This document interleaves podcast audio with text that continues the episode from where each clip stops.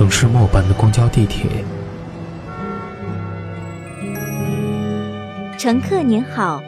欢迎乘坐轨道交通2号线列车，请上车的。一张张面具在沉默中尖叫，喧哗里安详，寂寞中狂欢，告别时等待。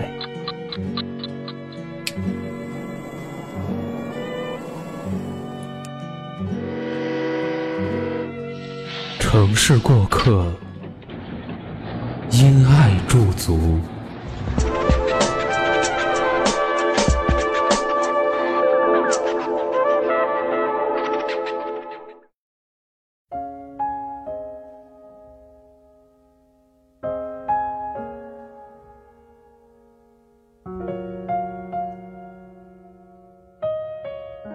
都市的夜里10点半，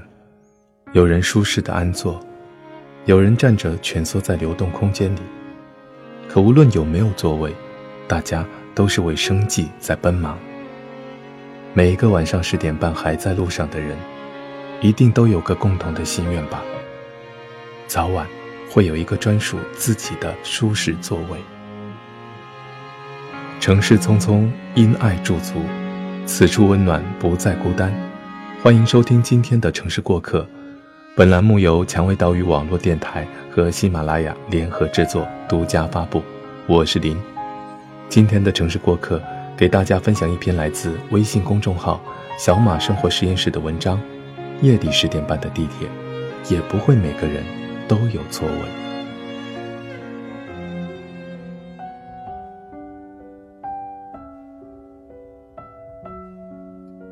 上周去了趟北京，下飞机坐地铁进到市区，已经晚上10点多。上了10号线，惊讶地发现晚高峰早已过，还是不少人站着。等到了国贸站，又上了一批乘客，车厢更加拥挤不堪。我看了下表，刚好晚上10点半。在摇晃的车厢里，我用手机拍了张照片发给北京的伙伴，问他今天地铁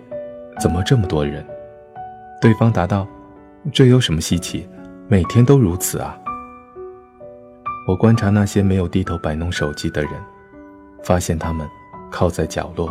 眼神疲惫地望向黑漆漆的窗外，仿佛诉说着不知不觉把他乡当做了故乡，只是偶尔难过时不经意遥望远方。2天后，我从北京飞回深圳，机上的报纸恰好报道了那位最近因头戴斗笠、黑纱蒙面而走红的残疾外卖小哥。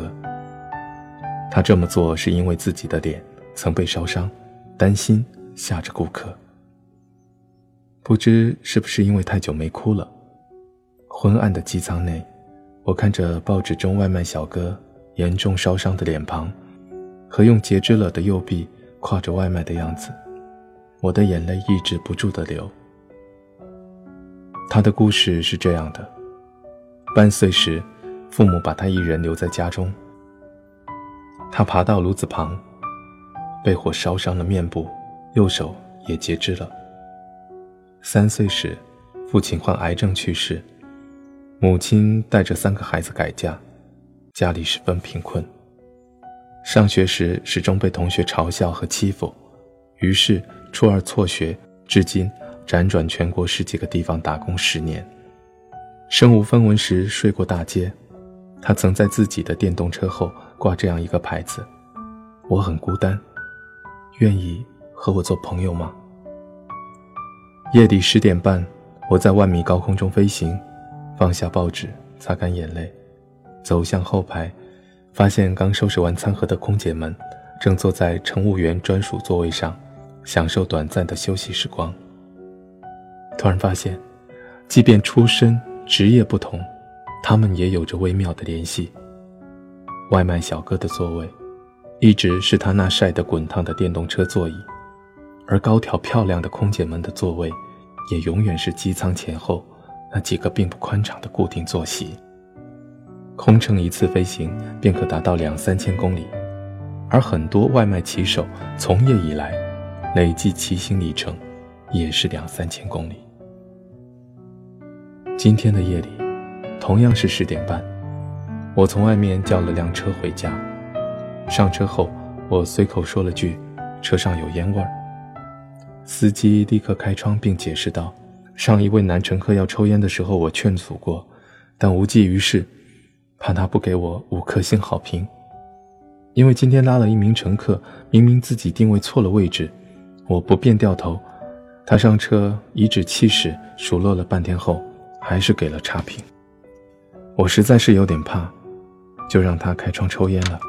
对不起啊，我说，我知道乘客的评价直接影响你们的派单率和收入，放心吧，我会评5星的。也不知道我长着一副令人有倾诉欲的面孔还是怎样，司机大哥打开了话匣子便合不上了。他说曾有一位乘客让自己永生难忘，对方下车前自己麻烦他给个5星好评时，乘客说现在打车难，你们接单让我有车坐，我应该感谢才是，你们这些司机也不容易，有些是专职，有些是兼职，很多人要养活一家老小，即便有时走错了路也不是故意的，能理解。当作了故乡，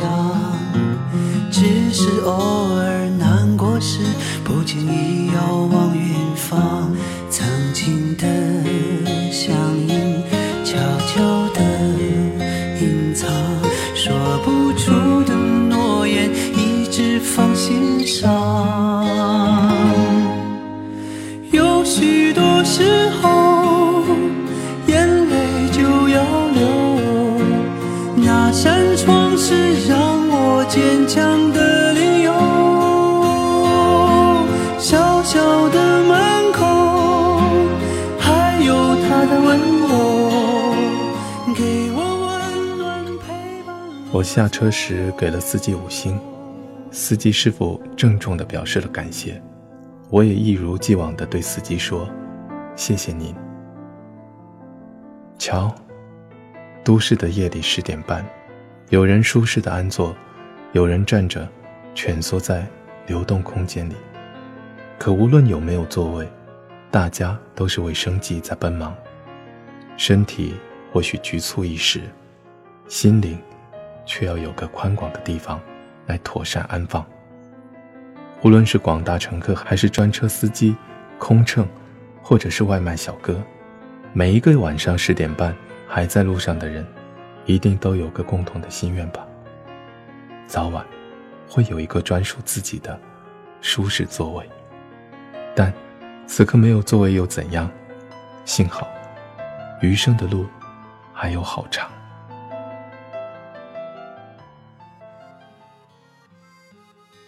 蔷薇岛屿网络电台，感谢您的收听，我是林，很高兴和大家分享这个故事，也感谢微信公众号小马生活实验室的文章。如果你喜欢他的文章，可以在微信公众号搜索小马生活实验室。